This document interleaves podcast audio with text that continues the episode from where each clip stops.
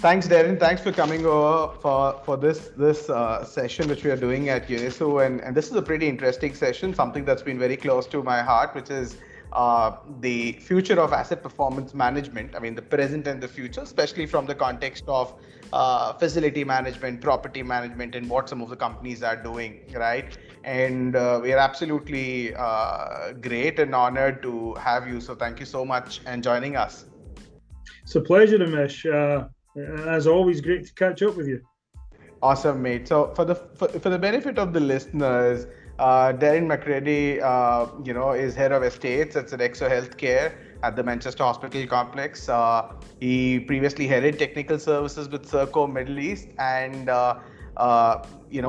one of the things that I've known about him is that he has absolute great Scottish humor, right? So, I mean, that's where I'll stop on introducing Darren, and I'd like Darren to talk more about his career and especially the current work that he's doing at Sodexo and FM in general. Over to you, Darren. Didn't realise I had that great Scottish humour, but thanks for making me aware of that, Amish. My background is healthcare engineering for over 30 years now. I'm an electrical engineer by industry. Qualified and certified and chartered energy manager and a few other things in the bow.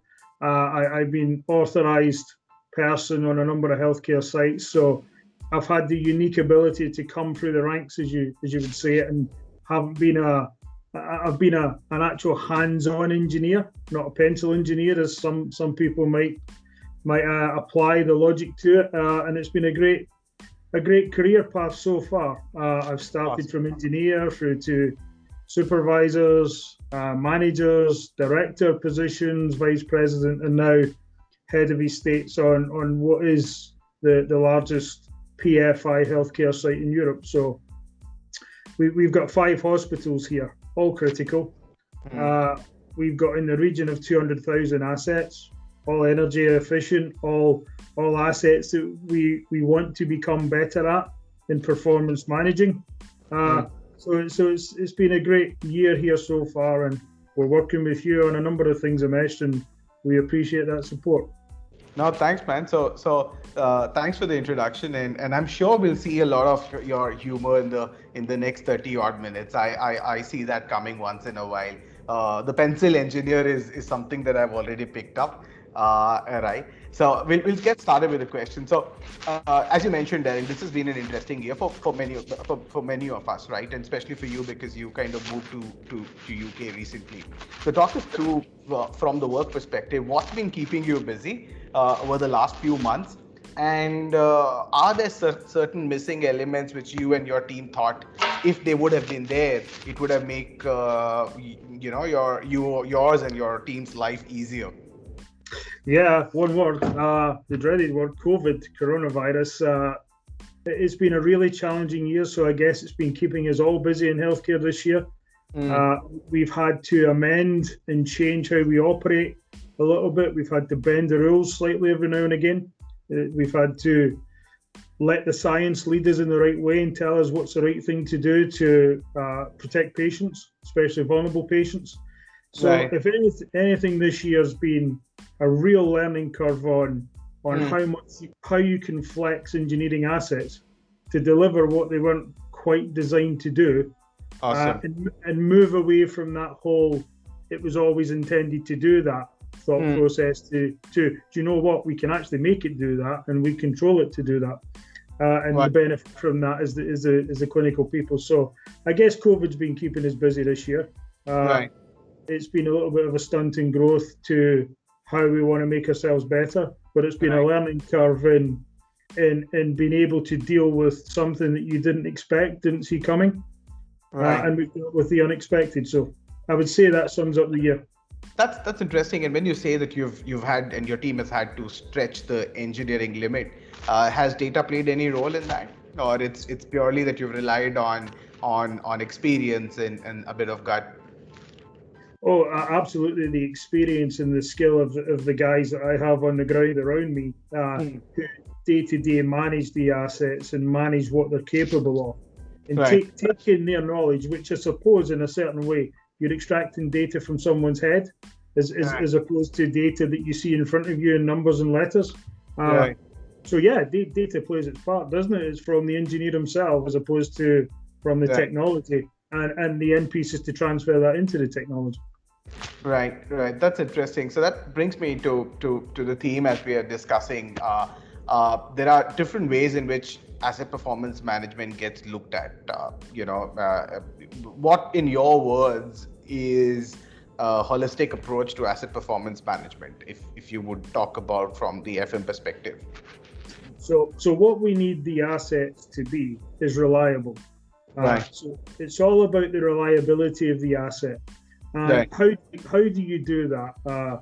You do it with a combination of manual people and interventions, and you use the other things that people can't do, i.e. the technology and the systems.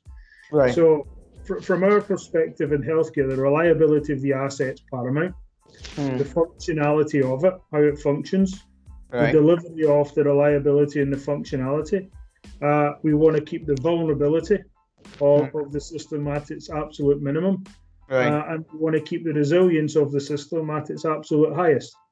So when you merge those three or four things together in a bowl, to me that equals good asset performance management.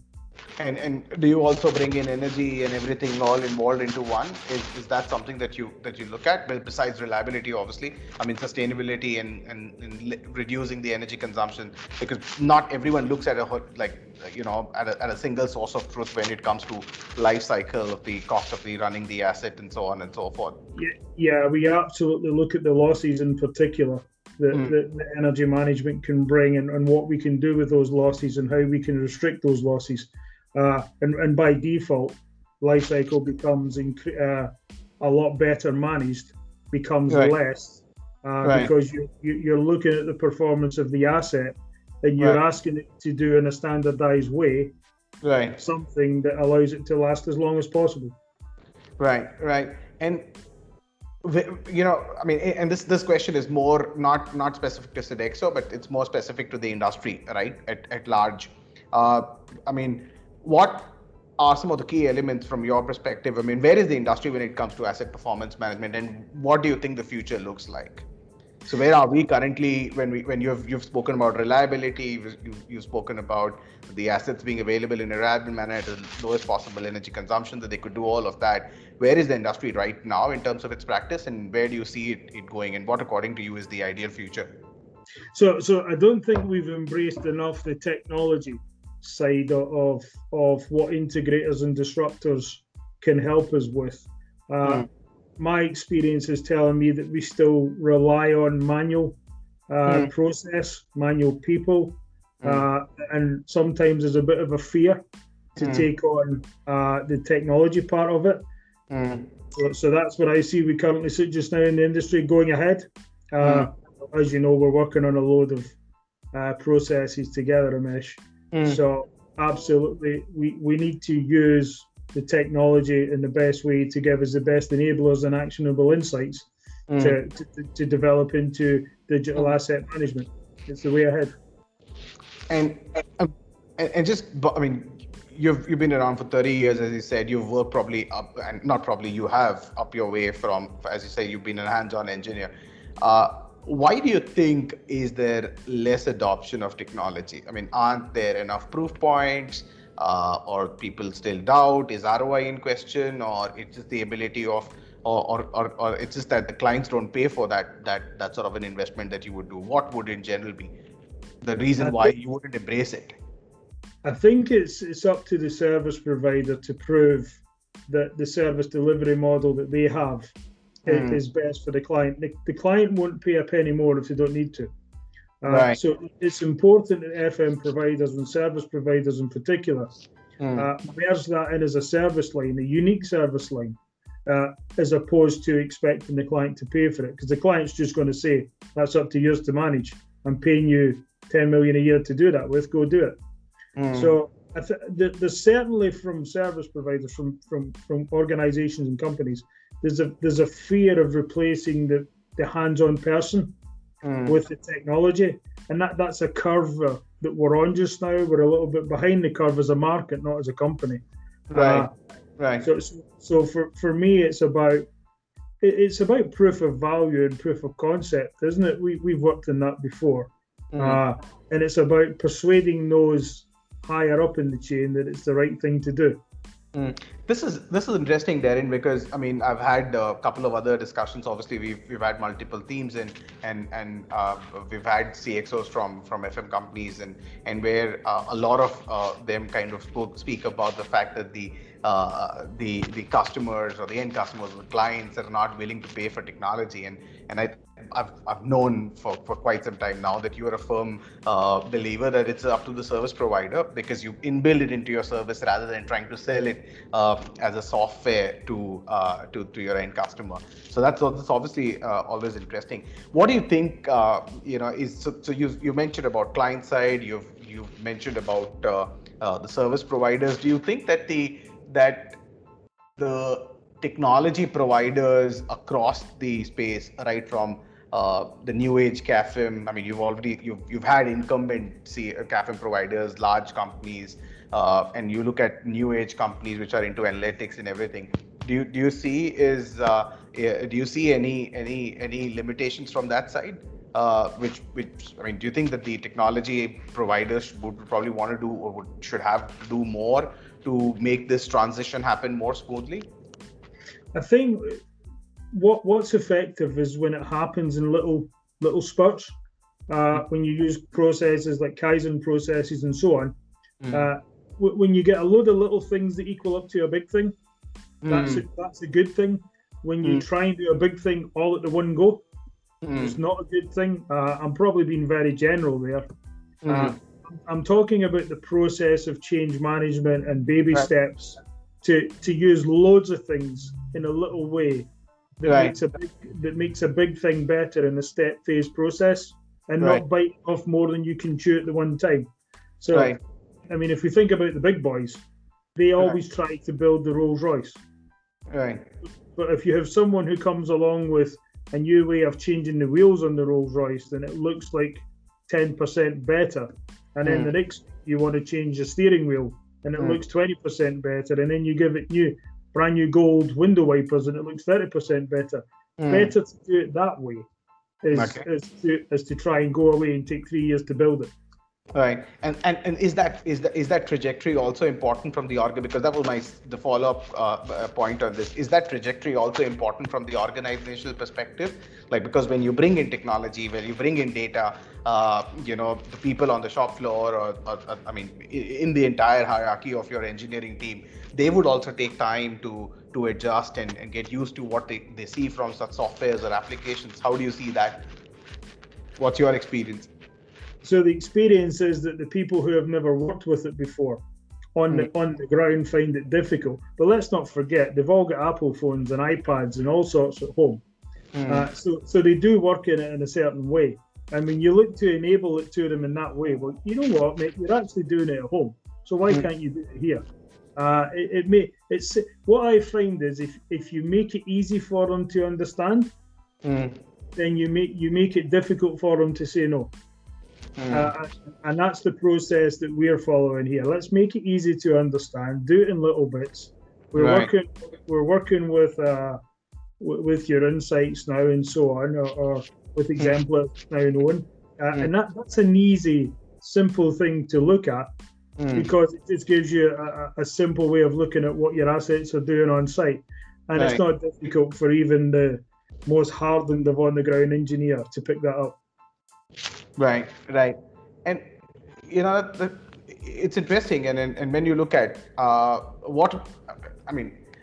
when you look at asset performance management, reliability, shift to predictive maintenance, what comes to mind is which ultimately means that if you deploy all of this technology, data analytics, everything, ultimately you are moving away from a PPM regime to sort of a more predictive regime. Do you see an appetite for customers to buy into it? Are they, and especially with kind of critical sites that you manage, and you say that no, we are not going to do it every quarter. We'll do basis how the asset behaves. I mean, there's been a lot of talk around it, but do you see that appetite coming in? I mean, have the have the cost, or let's say the impact of everything that's happened, has that kind of tendency accelerated to move to that? The appetite's there when you prove it to them, Imesh. They're always going to be doubters by that. I mean, the customer's going to doubt something if they don't see the proof in it. So the appetite will come when you prove it. And looking at the models that are available now to us, the integrators and disruptors, and I keep going back to the two little words. It's easy to prove it because it's there, it's in front of you, you're seeing it on a screen, and you can simply walk to a plant room or an engineering area, and if 1 equals 1, then there's the proof. Right. It's about, you've got to be able to work and change the mindset of the customer. Right. That things that happen in a planned way don't always benefit the asset and don't benefit the site. And if there's things like gain share and sharing of profitability and so on going on, then that always takes the eye of the customer, doesn't it? That's true. So ultimately passing the value to the customer, and while obviously you reap the benefits as well. So it's two ways. I remember back from our but for the benefit of everyone who's listening to this, this is actually a true story. So I actually went to Dubai first time. I mean, although I was supposed to go in for a vacation a little after that, but Darren is the guy who got me first to Dubai, and then obviously I traveled quite significantly there till we had the pandemic. Thanks, mate. I mean, thanks for doing that. I just remember, and I thought everyone should know. The point that I was alluding to is, I remember we had this conversation back that the FM and the property management companies should have their own technology stack. You had CAFIM software, CMMS, as you look to drive, I mean, and again, when I say you, I mean the industry in general. As the industry in general looks to go to asset performance management, do you think the companies would look for their own technology stack as differentiator and say, we are not going to take something that's a commodity, but try to build something which is a differentiator, so that ultimately you could differentiate with your competitors? No, I don't think the companies will have the appetite to do that. I think they'll have the appetite to use the technology. But the property management companies and the owners of the facilities, they want to procure someone to go and do that for them. So I think that space is more in the space of the service provider, as opposed to the property developer or the property management company. It's a high-cost exercise. The service provider, for example, right? So what I was alluding to is more towards the service provider, and saying is so, for example, you have incumbents. Let's take a very simple example of generic platforms that are available today, right?